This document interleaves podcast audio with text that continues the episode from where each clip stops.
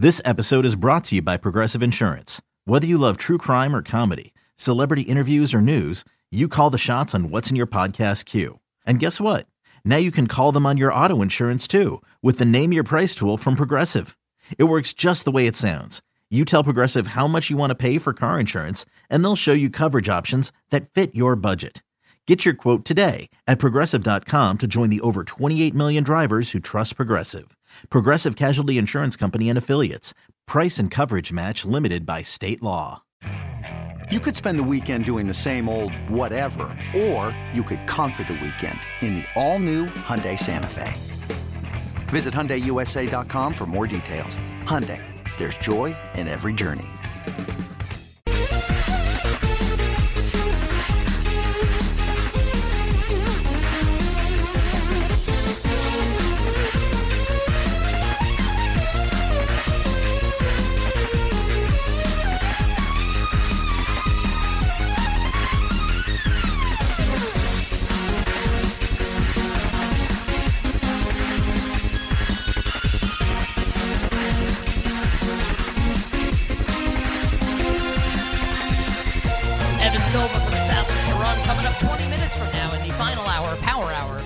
Show. If you're watching us right now on Stadium, we appreciate you. Be sure to move on over to Twitch, twitch.tv/BetQL to watch the final hour of the show, which will feature all our bets for tonight, as well as an interview with Evan Silver from ETR, Bets of Steel, Loaded Night in the National Hockey League, our best of the best in the NBA, side total and props Thursday Night Football in Pittsburgh with the Steelers and the Tennessee Titans. But for now, we continue on talking NFL award markets. Jake, let's bring the music up.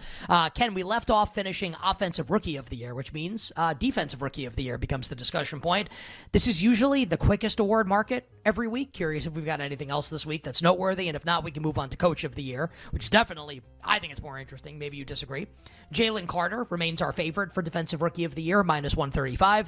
Devin Witherspoon of the Seahawks, +135 up next. Brian Branch of the Lions, 10-1. Will Anderson of the Texans, 14-1. I have drawn the Gettleman line here, but perhaps I am mistaken. Your thoughts here on Defensive Rookie of the Year entering Week 9? Yeah, the discussion every week has been I don't want to bet into this market. I have $0 in it. I've had $0 the whole year. Well, why? Why haven't you bet on, like, Jalen Carter's really good or Witherspoon's really good? Because they're ahead. But honestly, like, the amount that they're ahead is a little murky to me, I guess, statistically. So they have the two biggest reputations. I mean, it's not even close. Like the individual video clips that you see on social media, the game that Witherspoon had on Monday Night Football against the Giants, no other rookie has had a game like that. So, like, they're ahead. I don't think that's, like, in dispute whatsoever. I guess my question would be, how quickly could the ground be made up if someone else was good? I guess that's, like, the question. So I just think it's really interesting to point out two things about this market. And I don't have any bets this week. I'm not identifying anyone. I'm happy to have no money in it right now. It's Carter and Witherspoon and a giant gap and everybody else, and I totally understand that. And the market reflects that, by the way, which means there's probably no bet if you think the same thing. Two things I would point out. Jalen Carter's awesome. I know he was hurt for a little bit, practiced. Looks like he's going to be back this week against the Cowboys. He's awesome. He also has 3.5 sacks this year. So, like, he can be really awesome. 3.5 sacks. How long is it going to take somebody, if they end up being good, to surpass that number? Like 4 weeks, 5 weeks? Like, and Carter doesn't do anything? Great, his pressure rate's really high. What about when he has 4 and someone else has 8? Then who wins? So that's just my only thing. Like, yeah, he's ahead, but, like, this is like CJ Stroud all over again. Like, yeah, he's ahead. 2 weeks from now, someone else could pass him very easily. Now, in Defensive Rookie of the Year, it's more like 4 or 5 weeks someone could pass him. But just, like, worth noting, yeah, like, Jalen Carter's awesome. We all agree. Also, he has 3.5 sacks. Remind me, the corner that the Giants Deonte Banks, is that the guy's name? Yep. Right? Is that the guy that Tay Banks, yeah. So, and he has been covering, like, the number one receivers for the other team and stuff, and, like, starts, whatever. So, like, I'm not saying I would ever bet him to win the award, but just as a point of comparison, Devon Witherspoon and Deonte Banks have the same number of interceptions, 1, and Banks has defensed 1 fewer pass than Witherspoon has this season. Witherspoon is +125, and Banks is 125-1. So just to give you an idea of, like, yeah, they're ahead, And maybe there's just no one else. We say that every week. Like, is anybody going to be good? Like, does Will Anderson actually want to get a sack or something? Or, you know, like, do anything? Or, like, just, you know, Joey Porter Jr. want to get a couple picks and get, like, some buzz going? Like, does anybody want to do anything? And the answer so far has been no. And that's cool. Also, there's, like, 9 weeks left. So I'm just, like, on the lookout here. Let's see what happens. Like, the two guys in the front are their big names and big reputations. They're doing nothing. So, like, cool, they can be ahead right now. And in 2 weeks, someone else can be ahead. And maybe it never happens, but, like, the opportunity here for someone to emerge is so massive. You, as a bettor, you should be hoping someone emerges. Like, you should be hoping this happens, because the price, the payout would be astronomical if that happens. Like, this, you couldn't have more vulnerable favorites. There's just no one that maybe can put together a resume to catch them. So it's just, like, happy to have no money in it. Happy to wait and see. And maybe it's just Carter and Witherspoon, and this is the worst crop of defensive rookies, like, after those two guys, and the stats just are never there for anybody. But, man, the opportunity is insane if somebody comes along, unless these two guys just start pulling away, and they haven't done it yet. Yeah, maybe like Joey Porter Jr., who Mike Tomlin said has, like, earned a lot more playing time, earned the opportunity to start. Maybe he has a couple, like a splash play tonight on Thursday night. Well, like, Anderson's Anderson's pressure rate's, like, outrageous. He just has no sacks. So, like, that just needs to translate. Kind of like Chase Young. Chase Young should have, like, 10 sacks right now. But he only has, like, 5 or 6, because it's just, like, he hasn't been able to get home. The guy's been, Justin Fields broke out of his grasp, like, 9 times. Like, it can flip fast. Like, if Will Anderson has 2 sacks this week, Carter's got 3.5, he's got 2, this is the price. Like, they're almost becoming the same player. Like, it's I'm telling you, like, the narrative on this will flip so fast if anyone does anything, because the stats here are so unimpressive. The other guy that just, like, maybe you can make a case for, if he, like, really starts to come on the second half of the year after his team's bye, it would be Jack Campbell, who, like, got, like, a ton of burn on Monday Night Football. The problem is, like, Branch is on the same defense and he's better right now. But maybe Campbell can, like, overtake him a little bit. Sure. So we'll see. But be open-minded. Right? Like, be open-minded, just like I think you should be open-minded to Bryce Young and Levis. Like, this thing can compress really, just like you could have been open-minded to AJ Brown. Like, honestly, like, look how fast these things happen. Matter of weeks. It's a long season. Season.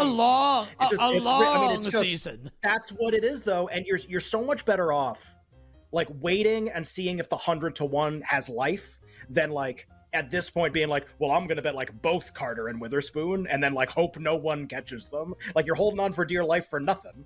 Or you just get to sit back and, like, wait till the end of the season when, you know, there's recency bias and that matters the most, and see if anybody emerges late at a big number. Like, it's such a better way to play it. I can tell you this, and these are not bettors that give me this information. These are people, but, like, that are way locked in on this stuff, that play dynasty fantasy football with individual defensive players.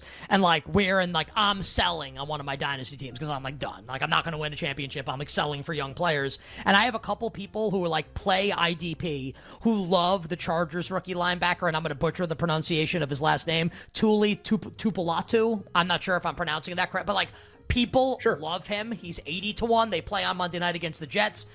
I haven't been hashtag grinding in the film, just, like, passing that along to, like, people that know, like, really think, like, this guy's an absolute monster for the Chargers rookie linebacker. You better you bet with Nick and Ken here on a Thursday. Peace Word, Beast Word, NFL Awards. We'll save time in the power hour for comeback player of the year for sure. Ken, let's see if we can get as much of coach of the year in as we can here right now, where Dan Campbell is your favorite, plus 250. Nothing's changed there. Mike McDaniel remains the second choice at 3. Robert Saleh now the third choice in the market, and if they beat the Jets on Monday night, we'll see, or the Chargers on Monday night, excuse me, we'll see what that price is. Saleh at 6, DeMeco Ryan's 10, Pete Carroll of your first place Seattle Seahawks 16, along with Doug Peterson and John Harbaugh, Nick Sirianni 18, Kevin Stefanski 30, Kevin O'Connell and Mike Vrabel at 50, Sean Payton 150-1 coach of the year. So yeah, there's I don't know if there's a lot to do this week, and I don't know if this is ever going to get interesting. But it can, and we talked about how the Lions and Dolphins both lost going into last week, and how that, like, helped because Campbell and McDaniel both have to take probably at least 4 losses and probably 5 to not win. Now, to be fair, like, they're projected to take that many losses. Like, their win totals imply that they're going to take that many losses. That's not an unreasonable ask. But if they go over those win totals, they probably just win. And this was my thing the whole time, like, they have to improve. They both won 9 games last year. Like, you have to improve at least 4 games. Like, you just have to. That's 13 for them. So my thought is, like, all right, if you put them in 12-5, and you give me an attractive candidate that's not 12-5, has a different narrative around them, that's a guy who can win. But if they're not 12-5, then the discussion's dead immediately, and like Dan Campbell wins. That's what happens. If they both go 13-4, Dan Campbell wins. That's my opinion, at least. Like if they both go 14-3, whatever, you get the idea. And the Dolphins can win a litany of offensive awards. Tua, Tyreek, the whole thing. They can get all that stuff. But I think Campbell wins if it's 13. So basically the question is, do you think it's going to be 13? Now the problem, last week I was excited because they both lost. I was like, man, we could get to 12-5. That could really happen. And this gets fun if that happens. If it doesn't happen, this is like the least fun coach of the year ever. Because you're like, oh, the good teams at the start, they won too much. Like, that's no fun. There's no money to be made there. So just like, all right, can they get to 12-5? The problem now is that Kirk Cousins tore his Achilles. Why does that matter? Because the Lions play the Vikings twice, two of the last 3 weeks of the season, and now they're going to play like Jaron Hall or Josh Dobbs twice. And guess what they're going to do? They're going to win both those games. And that's really problematic because the Lions play like no test games the rest of the season. They play a totally easy, beatable schedule. They play at Dallas week 17. That's like it, basically. Like they're just done already. And that's really problematic. So I know the Cousins injury, it's like, well, how does that affect Coach of the Year? It takes two games. Like if the Vikings have Cousins, they're going for the playoffs. Maybe you get a split. Maybe they win both. Like you never know how that's going to play out. Like now you're kind of cooking here a little bit. Now it's like Lions at home against Josh. That was at 15. Like, what's that number? I mean, it's just like a fake game almost at this point. So just that's really problematic for this. It sucks. If you could get both coaches to 12-5.